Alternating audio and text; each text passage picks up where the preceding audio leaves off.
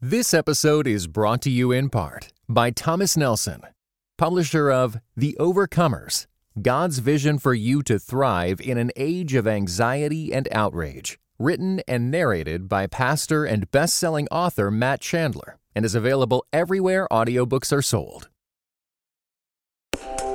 Welcome to the Table Podcast, where we discuss issues of God and culture, brought to you by Dallas Theological Seminary.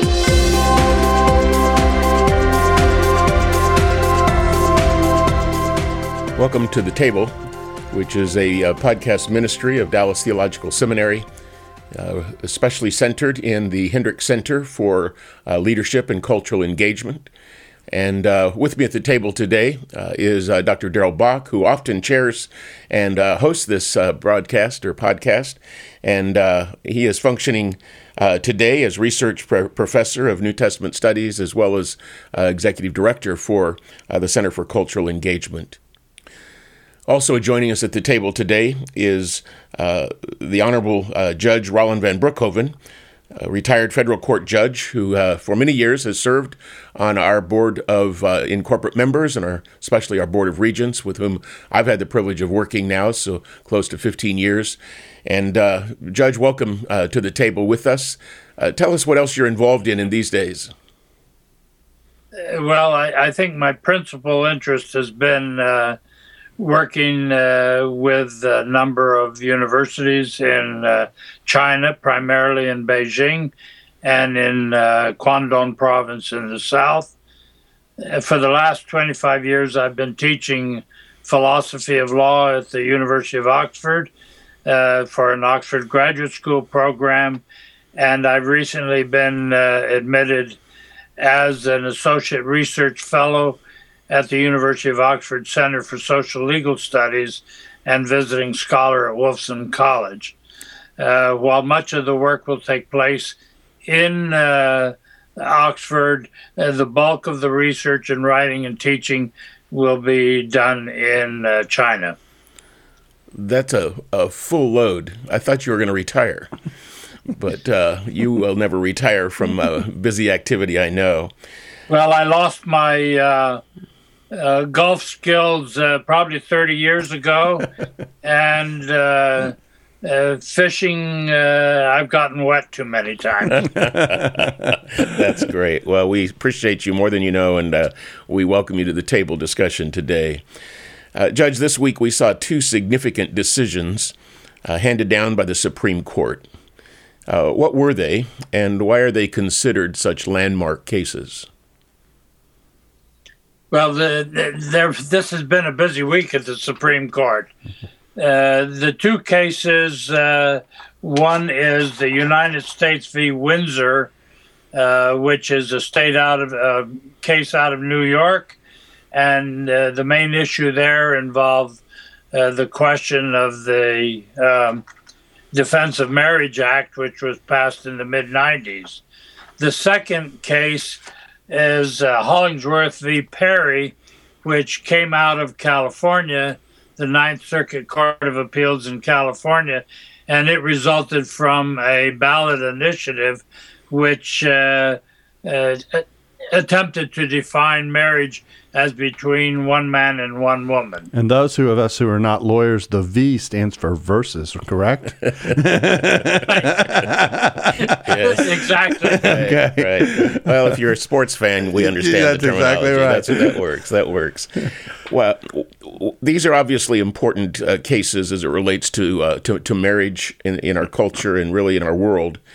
Uh, the decision was not uh, unanimous by any means. It was a five to four decision with five for and four against. Uh, the justices that opposed the decision, uh, Darrell, both you and the judge can weigh in on this. They they had both legal as well as moral issues. First, let's talk about the legal issues. Why why did these justices dissent over legal issues, and what were they trying to say by their uh, dissenting decision? Well, uh, both cases involved questions of whether there was even jurisdiction in the Supreme Court to hear them.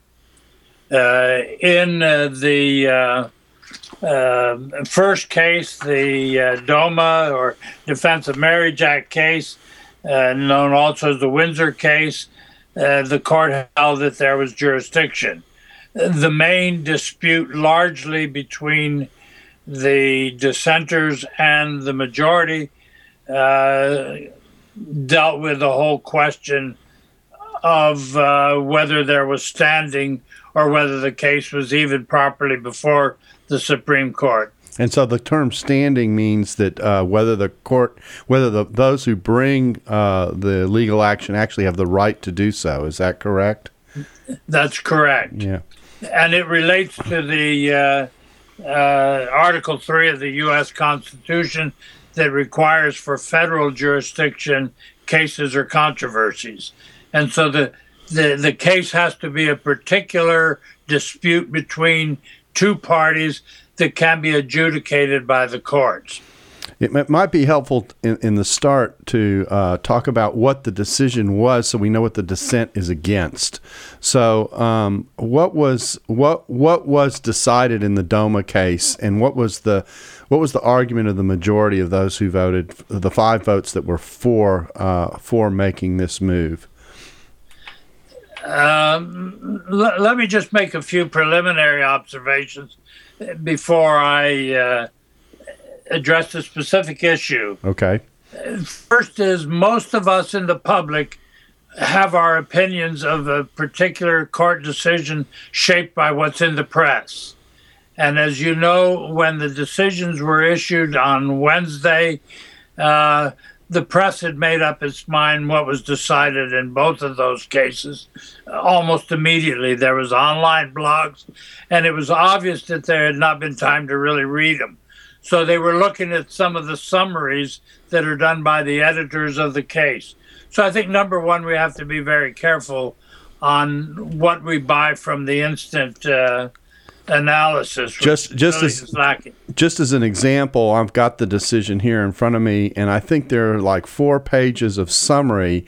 Uh, uh, actually, it's more than that in this case. Um, uh, that in, that are that are not the official opinion, but are someone's uh, synopsis of the basis of the decision before you actually get to the decision itself that the Supreme Court itself publishes. They publish the whole thing. They publish the synopsis at the start and then the decision that follows. The, that that's uh, correct. And lazy lawyers or lazy judges will look at the synopsis, especially when you've got an opinion that's 70 some pages long. Right. And so, this one's 77 pages long. The the DOMA one. Right. The the second thing I think it's important is that while most disciplines are judged on the basis of the results, such as the medical or engineering or so on, the law seems to be uniquely judged on the basis of the rationale. The conclusion is not necessarily the most important thing, but the reasoning to get to the conclusion. And so most of the reports that have been issued in blogs and in the press have addressed only the conclusion and haven't addressed the rationale. That you know that's a really important point because I was uh, my son has just become a lawyer. He's working on some of his first cases. I was with him this last weekend in New York, and he was talking about writing cases where he's in the midst of appealing, and he was saying to me, "I know that the decision of the court at the next level is we're going to lose, but I'm writing uh, for the appeals that are coming down the road. I'm laying out the logic so then when this gets to the final step, hopefully I've already put in the record things I want them to pay." Pay attention to and be sure to draw their attention to down the road. That that's true, and and you have to do that in order to preserve the record in the lower courts. Mm-hmm. Uh, you know, they say ignorance of the law is no excuse except for trial judges. That's why we have appellate courts. what, uh, Judge? What is uh, the the difference between what the press has reported with regard to uh, what this says about marriage and same sex unions and federal benefits and what really did the court decide? What's the difference between the public perception of what they decided and what they really decided? Well, the, the, the public perception in, in both cases is that the Supreme Court has basically legitimized same sex marriages and that bans against same sex marriage, which protect only marriage between men and women, uh, are unconstitutional. The problem is it's not really that clear. Uh, first of all, in the Windsor case, which is the Defense of Marriage Act case, uh, there are all sorts of complicated features. While you had a vote of uh, five, including Justice Kennedy's uh, right, there were three separate opinions in the dissent. So, uh, it, and the problem with the dissent was they didn't know what they were dissenting to largely because Justice Kennedy was all over the place. His opinion was pretty much a rambling opinion that didn't have a clear statement of what the issue was, what the rules were that were applicable to that issue, leading to the conclusion. So essentially, what Kennedy was doing was inviting years of litigation over this issue of uh, marriage. In the case of the Proposition 8 situation in California, the Hollingsworth case, there the entire argument was a legal argument about standing, about jurisdiction. There was nothing in that case that either legitimized or delegitimized same sex marriage. They just emailed it back to California, didn't they? That's essentially what they did. Yeah. and, and, and what they, the interesting thing there is since there is no judgment on the marriage issue, and since they threw out the Court of Appeals decision, which sustained the district court's decision on the merits, the only decision that applies is the decision of the district court. And what the dissent said in the uh, Hollingsworth case was all the government was trying to do, or the parties were trying to do, was provide for precedence in the in other words to elevate the precedence of a district court that would not be followed by any court other than that district court so they tried to expand the scope of what uh, of what was taking place in that courtroom to apply to uh, to locales to which it normally wouldn't apply. Is that what you're saying? Well, that that's right. Essentially, what happens, the way the jurisdiction works, theoretically, courts in Southern California are not bound by the district court judgment. Only the district court and its uh, jurisdictional area is covered by that judgment. So so you could have a uh, an attempt by a, a same-sex couple to get married in Los Angeles, for example, and the courts down there could refuse to grant the uh, uh, the the marriage simply because the ban was still in effect there. The ban was just overruled in the San Francisco District Court. Interesting. Let let let can, can let me come back to the DOMA case because it's the in some ways it's the more important of the two decisions. I, I think it'd be fair. So, um, in the DOMA case, here's the claim. This is what we heard in the press, and this is certainly I think the thrust of Kennedy's decision, if I get this right, and that is that what we had was in effect a federalism decision. Now I'm going to define the term for people who don't know what we're talking about. That certain powers and certain authority lies with the states uh, in particular, the right to define marriage lies with the states. The background of this, I think, is, and you can correct me because I'm not a lawyer, but the background is whatever power the Constitution does not specify to the federal uh, level automatically falls to the states. And marriage is one of those things. Do I have that first step right before we move ahead?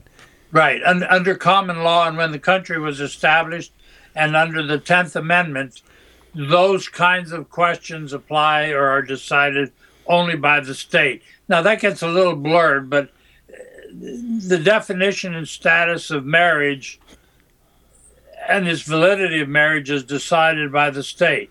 And I think all the decisions, in one way or another, recognize that fundamental premise that the right to define marriage as it normally has been done historically here, is something that is, that is a state uh, responsibility.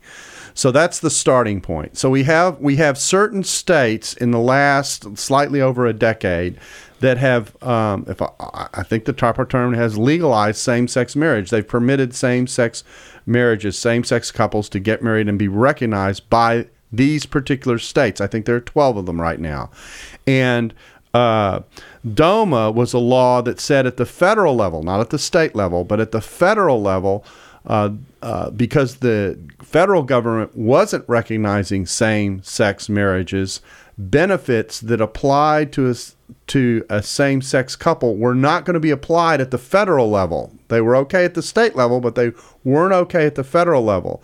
And what the judges in the majority ruled, I, think, is that that that was inconsistent. That created a two-tier marital state uh, situation that uh, was not reflective of equal protection under the law. And so their their legal argument was it's not a moral argument. Their legal argument was that is inconsistent and that needed to be rectified.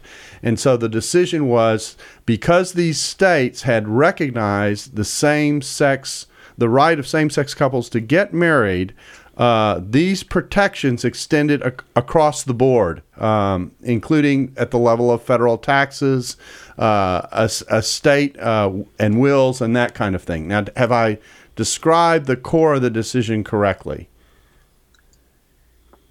I, am not sure it's that clear. Okay. And that's, and, and that's part of the problem with the DOMA case. Uh, let me just give some very brief background into what led to the passage of the Defense of Marriage Act. Okay. Hawaii, at the time it was passed, no state recognized same sex marriage. Hawaii was considering it.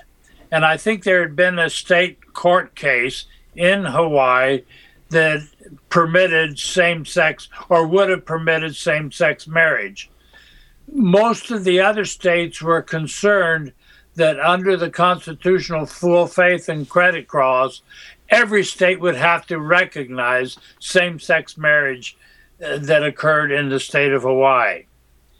And so, in order to protect an element of federalism, the uh, Congress passed uh, by an overwhelming bipartisan majority the Defense of Marriage Act, which dealt primarily with whether states had to follow Hawaii. The second thing, while it was at it, it basically said that marriage for federal purposes, and there were some 11, 1,100 statutes that dealt with rights that were attendant to marriage immigration, taxation, uh, social security, military benefits, all of those things. That all the rights and privileges that attach thereunto that we say at the wedding when we marry somebody. That's right. Yeah. So, for federal purposes, those rights were defined under the Defense of Marriage Act.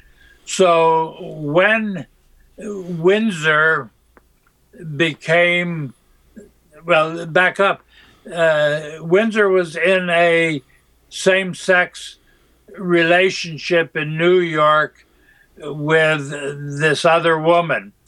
And as the other woman got sick, they were afraid that New York would not pass a law permitting same sex marriage that would deal with these tax issues.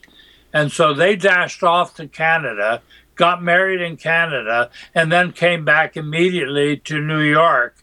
And shortly thereafter, the one lady died. And so when it came time to file the taxes, uh, Windsor tried to claim uh, the right to uh, reduce taxes for estate taxes as a spouse. Okay, so those the are the inter- facts of the case, actually. Th- those are the facts. Yeah. The Internal Revenue Service uh, denied that, saying that under DOMA, uh, she had to pay the full taxes. Now, the catch, which makes the case interesting, or one of the things, was she went ahead and paid the taxes and then put in a lawsuit to claim refund of those taxes. Hmm. And that is the lawsuit that percolated up through the system, the courts, to the Supreme Court. Now, what made it further interesting was the president, President Obama, decided that the DOMA was unconstitutional and he was not going to defend it. So we actually but he continued to oppose paying the the refund on the credit. So, so that created the standing issue in uh, the Windsor case. Okay, I've got I've got the details now. Let me let me. So the so the curveball in this one is the fact that we don't have a couple that got married in a state that recognized a same-sex relationship. We have a couple that got married in another country right and then tried to apply those standards so the so the situation is not the point you're making I'm trying to summarize here for people the point you're making is that the situation is not quite analogous to the actual uh, argument within the decision in some ways in that the decision talks about what happens between states and the federal government, whereas the situation and the facts of the case is we're talking about someone who gets married in another country and tries to apply that within our own country.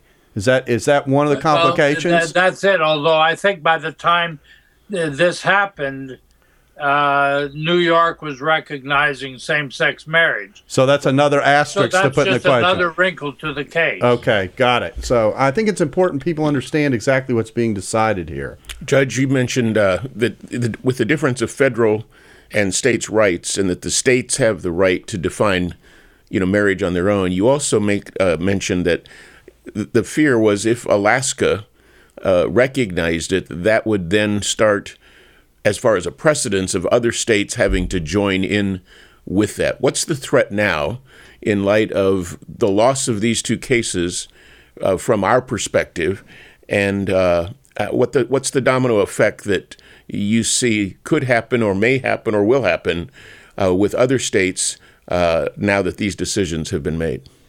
Uh, first of all, I do not think as a legal matter there is a domino effect. There may be a philosophical effect simply because the Supreme Court has ruled on these two cases. The the Supreme Court, both the majority and the dissenting opinions, were clear to point out that the full faith and credit claim issue had not been before the court and was not decided by the court. Okay, full faith and credit means what since we're theologians and not lawyers? it it basically means that if I'm married in New York to another man and I move to Virginia, that Virginia's got to recognize my marriage. Okay. So and what DOMA said was notwithstanding the Constitution, Virginia does not have to recognize the marriage that's conducted between a same sex couple in another state where it's legitimate there. So while, the, while there is not a, a legal responsibility or a legal mandate for one state to recognize another state's view of marriage, at a philosophical and populist level, uh, this could be a, a, a sweeping uh, social pressure as we've watched it over the last 20 years that could just continue. To would that be fair? I, I, I think it's fair. Uh, I I've got mixed feelings about a response to that because it very well may be like in the case of Roe v. Wade and abortion that there'll be a sufficient controversy over these decisions for a long time that there may be very few states for the foreseeable future that are willing to change their constitution or their statutory scheme to open themselves up to same sex marriage. So the point that you're making is this was a decision about a particular case with a particular set of circumstances, and that all the justices at least claimed this is an important distinction I'm making all the justices claimed not to overread this decision. Uh, and but the but the the flip side of it is that there is a there is a push if i can describe it that i'm going to use metaphors probably not good in a legal discussion but there's a push in a certain direction that comes out of this that uh, that puts potentially could put certain pressure in future decisions and set precedents for future decisions that might open up the scope of what's being done here even though everyone writing in this particular decision said don't read it that way yeah, everybody except Scalia. Uh-huh. Scalia said, I told you this was coming in the Lawrence v. Texas case that uh, decriminalized uh, homosexual activity. Okay, so Scalia is one of the dissenters, and one He's of one of the dissenters. and one of the points of his dissent, uh, one of his his dissent, first of all, said we shouldn't have decided this at all. There isn't a case That's for us to decide. But w- moving that beyond that, he said, and I told you when these decisions were made earlier on on other cases that this w- these decisions were going to come back and be reapplied in fresh ways. Even though at that time when those decisions were made, we were told, oh, don't read it that way. Don't we're not overreaching here. Um, now he's saying they've done it. I told you they were going to do it, and it's going to happen again. In fact, I think he used the figure of watching the shoe drop, waiting to watch the shoe drop in the decision Right. to make the point as as Right. vividly as he could. That's correct. Okay. Now, one one of the things about Scalia and, and Scalia's opinion, as I recall, or dissent, ran about 30 pages or so. And what he did was once he dealt with the standing question, was he tore the rationale of the majority opinion by Kennedy apart. Mm-hmm. He said Kennedy talked for seven pages about this, and then he says it doesn't count. Mm-hmm. And and and the one thing that you get from the Kennedy decision is that he says for federal purposes, the Defense of Marriage Act and all the statutes that cover immigration, certain tax laws, military benefits, and he goes down through a series of them are still covered by DOMA. And so that doesn't make any sense because he appears to be opening up the door to legitimizing same sex marriage, and yet he says there are all these other exceptions. And he essentially is inviting states to join this evolution in thinking of uh, marriage in such a way that these other questions, which I think have budgetary implications for the United States and immigration issues, are still matters of federal uh, interest and authority. It, it may be good here to, to transition. We're going to run out of time uh, to to this kind of a question. You know, the law is actually, in some cases, I'm going to say it this way, and I'm speaking again as a layman, poorly situated to decide certain things, and uh, and that's why in the past, generally speaking, the law has been hesitant, as issue, has exercised some restraint in in in walking into certain areas except where it has to. I want to read the section of the decision by Kennedy where he discusses how we got to same-sex marriage because I think it's actually revealing.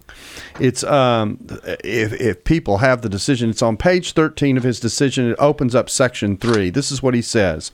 When at first Windsor and Spyer longed to marry, neither New York nor any other state granted them that right. That's the point we were making earlier. They had to go to Canada to get married. After waiting some years, in 2007, they traveled to Ontario to be married there. It seems fair to conclude that until recent years, many citizens had not even considered the possibility that two persons of the same sex might aspire to occupy the same status and dignity as that of a, as that of a man and a woman in lawful marriage. In other words, for centuries, uh, marriage was conceived as being between a man and a woman. He's acknowledging that. For marriage between a man and a woman, no doubt had been thought of by most people as essential to the very definition of that term and to its role and function throughout the history of civilization. He's making the same uh, uh, remark there. Now, here's the, where the transition comes. That belief, for many who have long held it, became even more urgent and more cherished when challenged. For others, however, came the beginnings of a new perspective, a new insight. Accordingly, some states concluded that same sex marriage ought to be given recognition and validity in the law for this for those same-sex couples who wish to define themselves by their commitment to each other the limitation of lawful marriage to heterosexual couples which for centuries had been deemed both necessary and fundamental came to be seen in New York and certain other states as an unjust exclusion that actually is if i can say it that way the, the moral question and and law struggles with these areas doesn't it that's my question The answer is yes. and, and the, the problem with, with these decisions, uh, like in the Roe v. Wade case, you had half a dozen decisions, so you really, are opinions, so you really don't know what the case stands for. and that's part of the problem with uh, Justice Kennedy's opinion here. It's hard to know what the case stands, although if you look at this, uh, at the DOMA case and his Lawrence v. Uh, Texas case, he essentially seems hostile to any moral implications and judgments on uh, on same-sex activity, and on homosexual activity. And Scalia dissents in part because he says actually the courts not only have a, a, right, but to some degree he seems to imply Scalia does a responsibility to exercise uh, the law in such a way that moral restraint is is properly re- applied. In, in, in some sense, that the, the court has every right to do that, whereas Kennedy seems to be denying that, or at least opening up the possibility of thinking about that in a different way. I, I think, Darrell, what you read yeah. is it's very enlightening. Uh, the definition of marriage is placed on the table. Uh, basically, the idea of we've become more enlightened yes. of of recent days, and therefore, in many ways, in light of uh, human civilization and uh, homosexuality or same-sex attraction and connection is not uh, unique to our generation, but uh, the difference is uh, the the public perception that this is okay, it's normal. In fact, uh, it's a part of the enlightenment of humanity that is continuing to grow and basically away from a, a, a, a provincial moral stand. This episode is brought to you by the Truce Podcast. I'm sure you've been there. You're at an event, a dinner, a small group, and someone says something like, If you're a Christian, you have to vote Republican. Huh. That raises an interesting question. How did evangelicals like me get to the place where we just assumed we'd all vote one way? This season on the Truce podcast, we're diving deep into the complexity of the 1970s and 80s to understand how evangelicals tied themselves to the Republican Party. It's a story that involves murder, corruption, redemption, and our need to be heard. I'll be talking with celebrated historians like Rick Perlstein, Pulitzer Prize winners Frances FitzGerald and Jesse Eisinger, and some of the best guests I've ever had. Truce is the show that uses journalistic tools to look inside the Christian church. We press pause on the culture wars in order to explore how we got here and how we can do better. Subscribe to Truce anywhere you get podcasts or listen at trucepodcast.com. Yeah, and I think that uh, the other issue that's very transparent in all of this, that's important, and is really setting the stage for what we hope ultimately to talk about in the podcast, is this: that 25 years ago, you would have never gotten this decision. Uh, but we have had enough of a shift in what has happened culturally in terms of the popular perception that now the space has been created in our in our body politic for this kind of a decision to come through. Uh, and uh, and so, in some senses, we we view the court as um, initiating something when, in fact, the court is actually reacting to something that's going on in the larger in the larger community. And I'm going to ask the judge if, if he thinks from a sociological standpoint that's a fair observation, that that's what's happened. That the laws, in one sense, haven't really changed significantly, but the way in which we're reading the laws is changing because our culture has shifted in terms of what it will uh, uh, what it will accept or tolerate or how it views the way those laws should be applied or is shifting. Yeah, um, eh, you, you, know, you raised an interesting question. About 30 years ago, I gave a talk uh, at an American Bar Association convention, and one of my observations was that uh, the number of dissenting and concurring opinions, and other multiple opinions in a decision, had increased rather significantly and that the Supreme Court seemed to be drifting from one ad hoc accommodation to another, hmm. and that that was percolating down through uh, the entire federal court system, indeed the whole court system. And the argument that I made, and I still think it's valid, is that judges were not differing so much as to what the law was or what it sh- what uh, which law applied and how it was interpreted, whether you're talking about precedent or statute, as much as at the very foundations of law, there was no consensus as to the basic foundations of law. And so when you get into the moral questions, if there is no consensus on a connection between morality and law, and there's no understanding epistemologically about how we understand morals, you're going to have the chaos and the make believe that is developed here. Hmm. And and one of the things that uh, Kennedy wrote in uh, the DOMA case was it was clear that he intended to come to this result.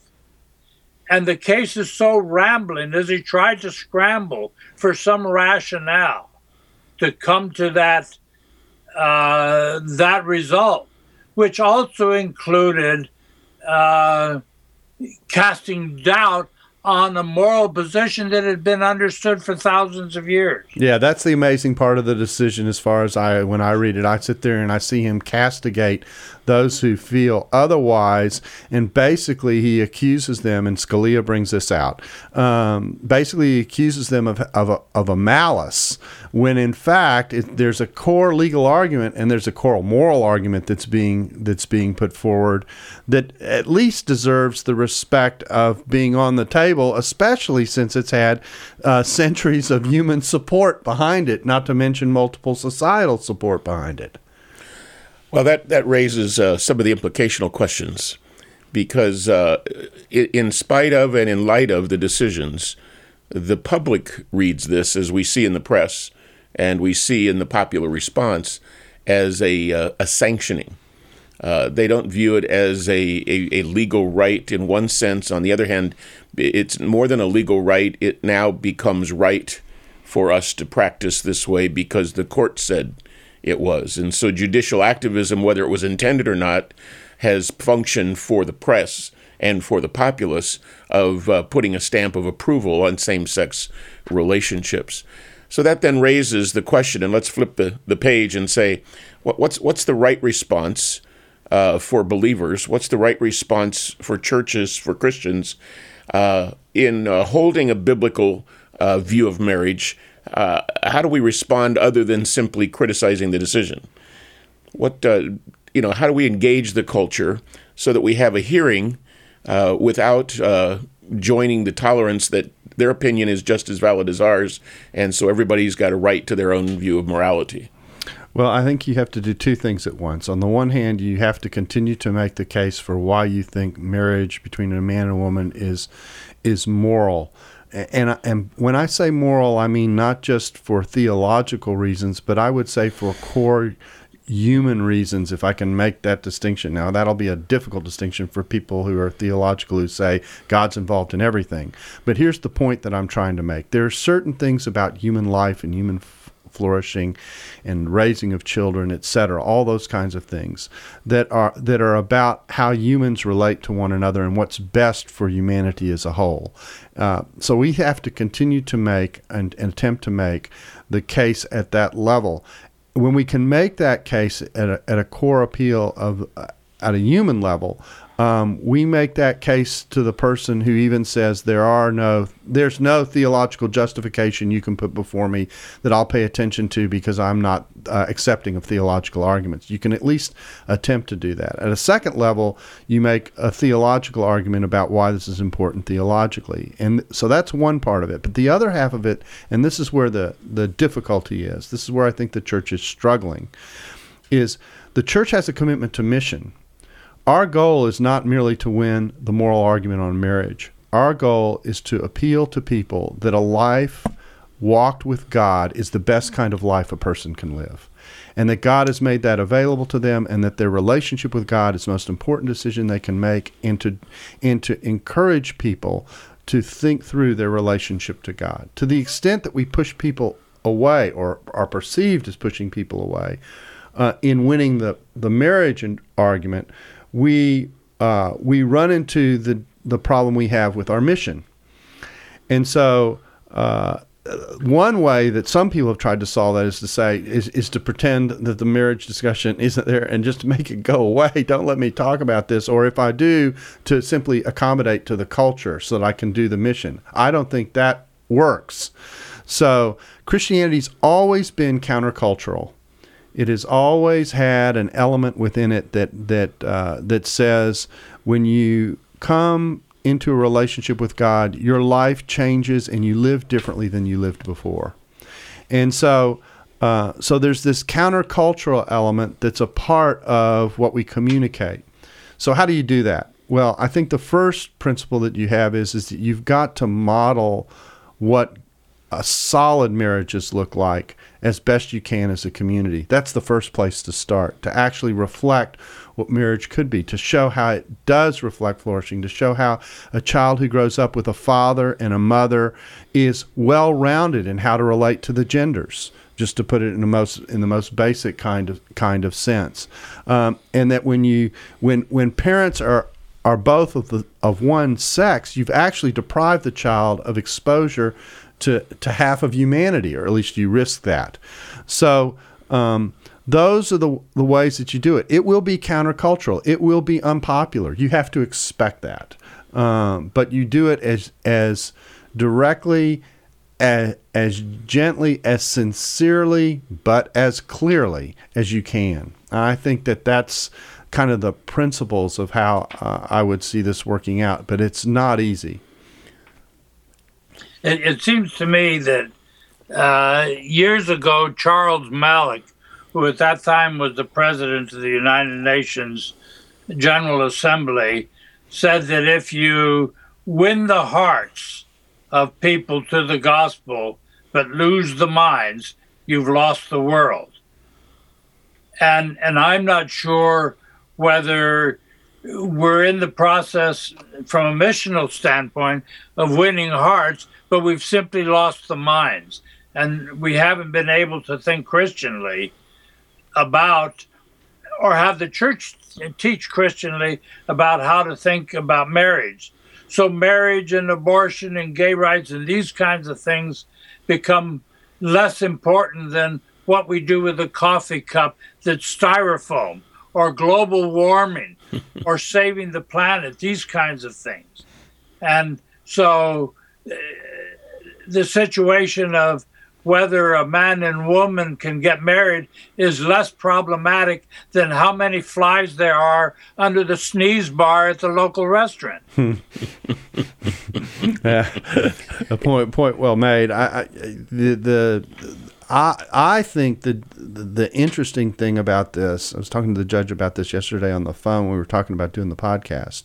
I think the interesting thing is to look at what the uh, homosexual community has done to penetrate the culture. And the way they've done it is they have framed an argument in a way that has ended up resonating with people. And they have used media, movies, television, stories, etc., in a way that ha- that that produced the possibility of seeing a different kind of world, if I can say it that way. So we've got shows in which we saw same-sex couples operate. Now, granted, it was it was a Mr. Clean version of, of of of these things. The problems that come with it weren't addressed at all. But what it did is it put in people's imagination. You know, people can live that way and they can function that way. They they modeled it, they painted it, they showed it. Okay, so the point that I'm making in in response is to say we and it may or may not be successful, but what the responsibility is, we need to do the same thing for marriage, for marriage that we believe in. We need to sh- we need to show it, uh, portray it, reflect it in real life as it really is, in a way that it that impacts the imagination of people and, and says that's a better way to live. And uh, um, they may or may not see it, but that's our responsibility. Our responsibility in the end is to be faithful to what we are morally committed to, and and to think about that and to think about how we articulate it. Not long ago, uh, because I serve as president at Dallas Seminary, a, a Roman Catholic uh, priest came to visit Dr. Paige Patterson at Southwestern Seminary and me here at Dallas. And he's working in the area of public policy, and he uh, showed studies, the uh, longitudinal studies uh, within the culture of uh, what the effects are on the family, on the child, on the education, uh, the success of the child, on uh, and, and he would use traditional marriage, uh, you know, single parent, same sex parent, uh, n- no parent, etc. And the, the facts are astounding in terms of uh, the social implications. So I think one of the things that we have been want to do is is really do our homework, uh, as the judge was mentioning, at the mind level, and say, here's really what the facts are. And we're hesitant to put those out there lest we be, mm-hmm. you know, viewed as intolerant. I, I think at the practical level, uh, Darrell, as you mentioned, uh, we have failed as a church to live out biblical principles of marriage and family so that uh, the, the world doesn't see the testimony uh, that it ought to see. Our divorce rate is as equal to what's going on in the world. Exactly, and uh, you know, and, and, and drug drug use, alcoholism, etc. There's really st- very little statistical difference between the church and the world. So then the question begs is you know, the, the the question that is begging to be asked is what difference does Christ make anyway? Mm-hmm. And if there is no difference, uh, we've we've lost a step of influence obviously within the culture. And so making the case sociologically, making the case for marriage biblically, making the case for it practically, and then the missional, as you mentioned, uh, how do we put that out there? Uh, the book After the Ball that the homosexual community used as a, uh, a, a, philosophy, as you mentioned, it, it's, it's media, it's education, it's business, uh, it's you know even now sports. Uh, the agenda for how to uh, infiltrate with the philosophy we don't strategize that well of how to get the gospel. Well, you know what's interesting is, you know, a few months ago we went through this incident with Jason Collins, the NBA player who came out uh, uh, uh, and declared that he was openly gay, and then Chris Broussard, who was um, who was a reporter for ESPN, who is who is a believing Christian, made the point that he didn't believe in the moral rightness of what it was that Jason was claiming. Well, Jason just this shows you where we are culturally. Jason was, you know, um, lifted up as a hero for uh, being so uh, avant-garde, revolutionary, having the nerve to do this, this kind of thing. I'm sitting here saying he's 20 years late. I remember when Billie Jean King did this years ago, and uh, Martina Navratilova did this years ago. This is not news, but it becomes news. It's a new sport. It's a it's a new sport, and it, and and we're on the male side now, so so things have have changed. On the other hand, Chris Broussard, who simply expressed where he was morally, got uh, blackballed almost to the point of losing his job at ESPN. I don't think he did. He well, he didn't. He, I saw him last night on the NBA draft, but but uh, he was under a lot of pressure. So that shows you kind of what we're up against. You know, the other thing that comment I want to make is is that the Catholics, when they think about this, they tend to think about this more from a moral standpoint, going back to the judge's point about the mind. Um, and they have a phrase that they commonly use in these discussions when they're in the public square that I think uh, Protestants can reflect on as well, and it is the phrase "the common good." Um, wrestling with the idea of the common good. What is the common good? This is this is a good that is good because it should be shared because it should be shared between all humans. Uh, don't worry about what your religious beliefs are, what your religious stripe are. This is commonly for the good, if you want to say it that way. I think we don't do enough thinking about that. I don't think we've done enough thinking about defining what the intrinsic human value is of marriage.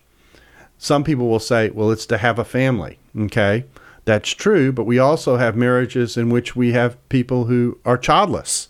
So does that then vacate the value of marriage because a person doesn't have a child and doesn't have a family? What do we have to say about the value of marriage and the nature of marriage that is intrinsic to the marriage relationship? What about the complementarity that is represented and pictured even in the way we're designed? Uh, that that is a part of that. Those kinds of things. I just think that there's more to do here, and uh, and what we tend to do is to complain about the way the culture is reacting, and there are reasons to do that. But the second half of the equation is we've got to do a better job of articulating uh, why it is we think something is moral and to make the case for why uh, certain relationships are are humanly honoring and other relationships may not be. Jim Wallis just wrote a book a couple months, or just published a book a couple months ago that deals with, I think the title was On Whose Side is God, or Is God on Our Side? And his entire book stresses the social theological discussion in Catholic circles on common good and and it seems to me that that is an area that we can look at not simply for pragmatic reasons, but simply the principled reasons uh, that are consistent with biblical teaching. And that's the point you're making about the mind that we can't just simply pull, tug at the heartstrings and try and make the case and and even draw people to the idea that uh, salvation, when it's received, is a wonderful idea and worth embracing. But there needs to be some substance there that explains why a walk with God and the experience with God creates a holistic human experience in which we, the way I like to say it is, we live the way we're designed to live you know, we become functional rather than dysfunctional, and uh, I, I, think that becomes an important part of the uh, of this kind of a conversation. Uh, and it may, and it will be a conversation because with all the dissenting opinions, even when we see a Supreme Court case, we've got lots of we've got a lot of people at the table, and they have a lot of different ideas about the way this works. This is you know this is something you're going to hammer through. It's going to be like clearing jungle in the Amazon, which I do think gives us an opportunity since it's being talked about at the water cooler. It's being talked about, uh, you know, in the media. We have a an opportunity to say why is a biblical view of marriage right? What's the, as you said, the value uh, at every level, from relationship to responsibility to uh, procreation to pleasure, uh, the biblical values uh, that God obviously has in mind for why He says what's right and what's wrong. And I think at times we've been so on the right and wrong aspect that we've not really thought through this is best. You know, the, the in, any prohibition of God is because he knows that's best for the way we live. And uh, and not because it's to hinder us, to limit us. And so the, the tolerance or intolerance uh, we ought to ask, ask, what's the tolerance and the intolerance of God, mm-hmm. and why is that so beneficial uh, to understand? Because it's the best way to live for all the reasons, you know, of human existence, and and not only that, it, it glorifies God, but it also is best for humanity. Yeah, I like to say it this way at a principle level, and that is: is something true because it is in the Bible, or is it in the Bible because it's true? and uh, and if it's in the Bible because it's true, the real task of a good theology is to work and to explain why it's true and thus it shows up in the Bible. And I think what we've tended to do in the church is we said, well, the Bible says it, so that's the end of it. And there's a, you know, if you're theologically inclined, that's that's a good way to do it, provided you can agree on what it is the Bible is saying, which is a whole other level of conversation.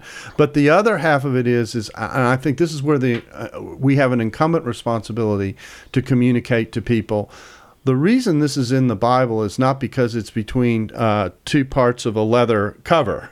You know, the reason this is in the Bible is because it states something fundamentally about the human condition that we think is the best reflection of what human human life is about. And then we have to make that case, and that case has to be more than simply saying because and stopping there. We've got to fill in the blank on the other end of the because and and lay that out. And I'm I'm not sure we have done that as well as we can. I think that's a, a, a, a point well taken. One of the privileges we have at Dallas Seminary is uh, the international student body that uh, God assembles here, and that we have the privilege uh, to whom we have the privilege of ministering. And uh, as they come to our country from other countries where Christianity is by far a distinct minority, and where uh, Christianity has not been as widely uh, spoken and accepted as it has been in uh, earlier history of the United States, and we see it waning. But in one sense, it's been very instructive because they've sort of said, "Welcome to our world." Uh, and my, I, I have a phrase that I've started using more recently, and it's "Welcome back to the first century." Uh, as we watch what happens in the world, and if Christianity could flourish as uh, a, a, new message, obviously because of the Messiah Jesus, uh, if it could flourish and grow and expand as, as rapidly as it did in biblical times of the first century, uh, there's no reason for the gospel not to be as powerful and as transforming even in our lifetime. Just because our country doesn't get it doesn't mean that uh, they can't. No, that's right. And, and uh, you bring up other countries, and there's a there was a terrific article done long before all these Supreme Court decisions uh, by John Dickson. Now, John Dickson runs the Center for Public Christianity, in Australia. It's headquartered in Sydney, Australia. He's a wonderful um, believer. He and I have uh, interacted on a variety of events. In fact, I go over there just about every other summer to do stuff with them. And he did uh, an interview for Christianity Today at the beginning of 2012, in which he was asked this question. I'm going to go ahead and just read this because I think it's so well said and so crisp in terms of how he's doing it. He says, What advice do you have for church leaders in America about how to engage the broader culture effectively? And we're talking about a culture that's shifting. I think the very first thing to do is to adopt a stance of mission instead of admonition towards the world. Here's an example. In the Australian context, there are church leaders who remember the, the glory days when about 20% of the nation went to church. It's now down to about 2%. Um, they look at, Australia, at how Australia is secularized today and the stance towards the world is basically admonition. The way you talk to a backsliding Christian. How dare you slide away? How dare you legislate against Christian morality? I call that the admonition paradigm. What's wrong with this approach? The magazine asked. He responded, I reckon that's how you kill your mission.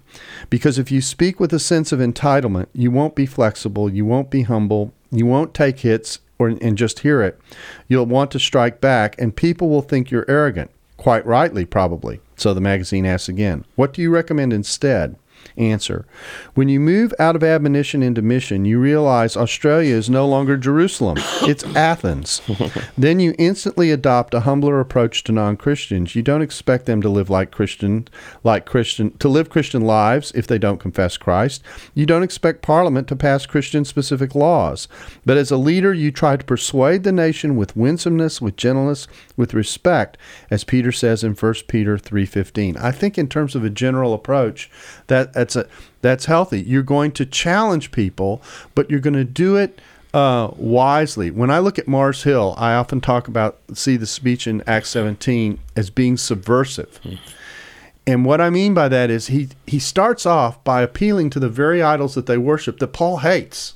We know Paul hates it because before we get to the speech, it says he was he was provoked in his spirit. Okay, so we know he's not happy with the idols that he's looking at, but he starts there and he says, "I'm going to tell you about this unknown God that you're trying to reach." And then he's he subversively in the midst of it undercuts the very idolatry that put the statue there to begin with. And at the same time, appeal begins to appeal to them about what a, an accountable walk with the living God is all about. Uh, he never gets through the speech. He gets interrupted before he gets to the end. That probably will happen. okay, we won't get to the end of the speech, but at least we'll be in the conversation, and we'll be in the conversation trying to make the case for what we represent, merely than than uh, if I can say it, shaking a finger at someone and saying you shouldn't be doing that. It's got to be more than that. There's got to be more substance there than that. Yeah, the irony of that Act 17, and Darrell, you and I have talked about it, and Darrell's written on it uh, probably as well as any but uh, you, you've got Stoics on the one side and you've got the Epicureans on the other. Those are mutually exclusive philosophies mm-hmm. that were tolerated within the culture. Mm-hmm. And he comes with Jesus and the resurrection, which uh, doesn't he doesn't uh, hedge on the truth at all, but the the the wisdom with which he puts it in front of them, in an essence, contradicts both extremes by the presentation of the gospel. But he doesn't do it in "you're all wrong, you're all wrong." But uh, appeals in one sense to the very things that those philosophies wanted to have but couldn't have. He's appealing to the common good yeah. at some level he's, and he's aspirations. exactly. And at the same time, not hedging that he will judge the living and the dead. There is accountability coming. And so the, the gospel is clearly presented.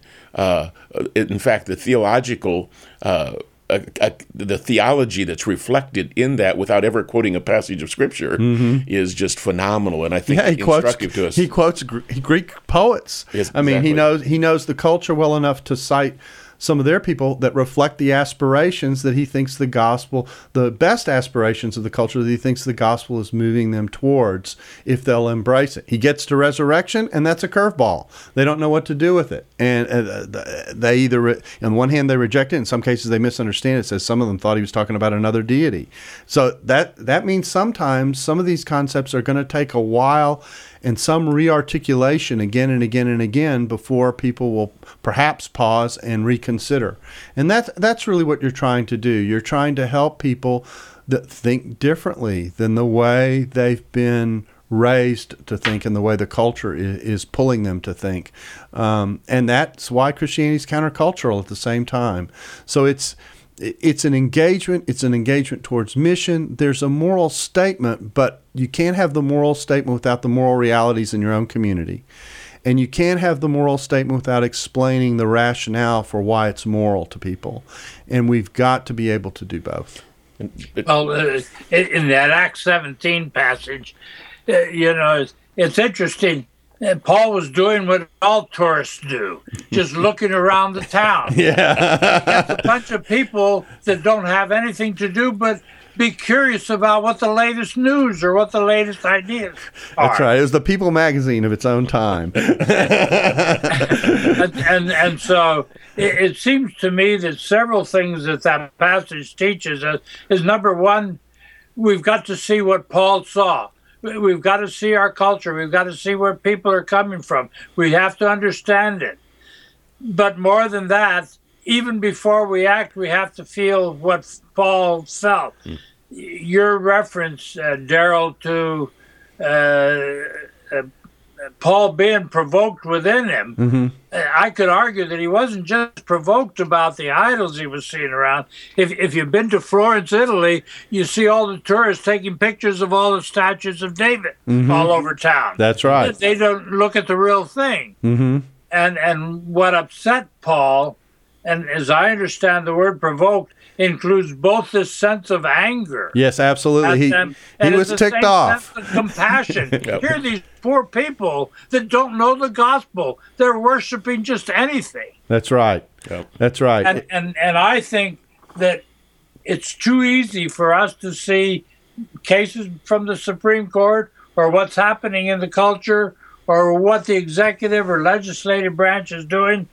And we may get angry about it, but we're not provoked in such a way to reach out in compassion. These people are lost. They need the gospel. How do I present the gospel to people who don't know who they're worshiping and, and may have this great sense of their literary past? And they may be very, very hostile to the initial outreach of the hand, but that doesn't mean that you don't turn the cheek.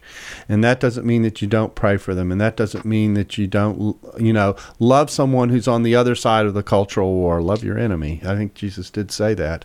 And so, and so what you're trying to do is to be as faithfully representative as possible. I, and, and I think you know, it's a, it's a third dimension, a third element that you're mentioning here, Judge. And that, and that is uh, the way in which we respond to the culture is not just with, again, a shake of the finger or not even with the presenting of arguments. It's not just that, but with a real sense of what this reflects is the deep need of our culture for God.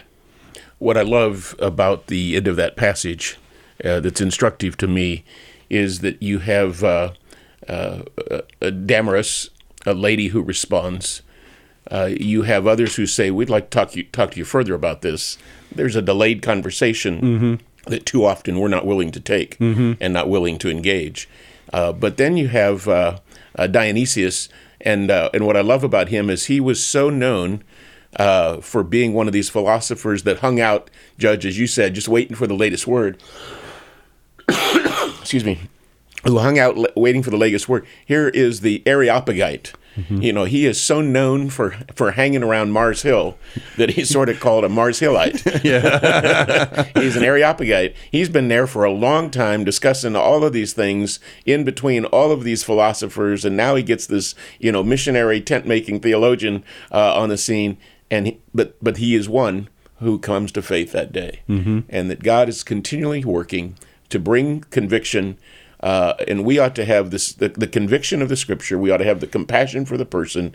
Uh, we do preach and teach the whole counsel of God, and that will touch on cultural ills and cultural sins, but it'll also touch personal sins and personal ills. That and all of we're all included in that. The other important thing I think in Right. this that we haven't mentioned that's important is is that when we talk about failings, it's not a case of I've got my act together and right. you're a mess. Yep. It's the whole idea of we all need the same thing. We're all in the same boat. We all have the same need for God, and we need to give room to let God speak. I, you know, sometimes Christians are called arrogant, but in fact, the core of faith is about the most humble thing you can do because what you do is you submit to the living God and say, the way you view life and the way you designed life is far better than the way I design it when I design it for myself.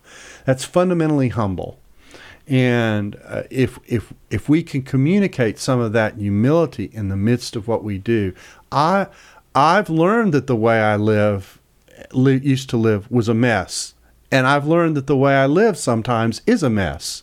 And I, I get that because of because of uh, because there is a God who cares enough about me to correct and discipline me. Um, that's that's an important part of the tone of what we're talking about as well. Yeah, if we have room to boast, it's in our weakness that has driven us to the cross. That's right. And I think the importance for us as we close is that why why marriage is so important is because of the imagery that uh, God has intended marriage to be between Him and His people, between Christ and the church. And uh, as Paul finishes Ephesians 5, getting all the way through, great is this mystery. Uh, but I'm talking about the church. Mm-hmm. And so the, the husband wife relationships, the parent child relationships are all critical. But the, the reason they're critical is because God has chosen those as mirrors and metaphors to also explain the kind of relationship with which He wants to have with us. And that and that relationship pictures a harmony between between uh, various persons, if I can say Right. it that way, who work together and are able to accomplish a great deal because of that. And that's part of the that's part of the human flourishing part that's at the core of marriage. Um, and and it, like I say, I just think we haven't developed. You know, maybe maybe we need a course, Mark. Maybe we need a course here at the seminary on Mariology. and I'm not talking about Mary, the mother of God. I'm talking about you know the theology of marriage, Marri- And- marriageology. marriageology, and, uh, and and have it be, uh, you know, and really think about uh, why it is that we think uh, such an institution is so crucially important, and that it, that it be defined um, carefully and and not casually. Judge, thank you. to me, what we have here is really a, a, a good opening to some pre-evangelism. Uh, these kinds of discussions taking place with with friends who don't care what's going on or who care deeply but don't know what to do about it, but are not believers, uh, are certainly open for discussions for us to engage in the dialogue that is really pre-evangelistic. That's right, and which means it's going to not only be telling, but it's going to be some listening as well that we're going to have to do. Exactly. Judge, thank you for spending the time with us uh, all the way from Manassas, Virginia, in your study there. Thank you for what you bring uh, to the table. Uh, t- Darrell, thank you for all that you do, and uh, likewise. And uh, uh, may God help us uh, model as well as mentor uh, from a biblical perspective, and uh, by that, then have mission opportunities in our culture. Thanks for listening to the Table Podcast. Dallas Theological Seminary. Teach truth, love well.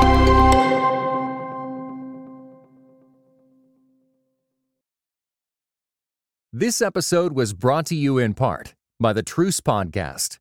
The new season examines the connection between some evangelicals and the Republican Party with the help of world class historians. Subscribe to Truce in your podcast app or listen at trucepodcast.com.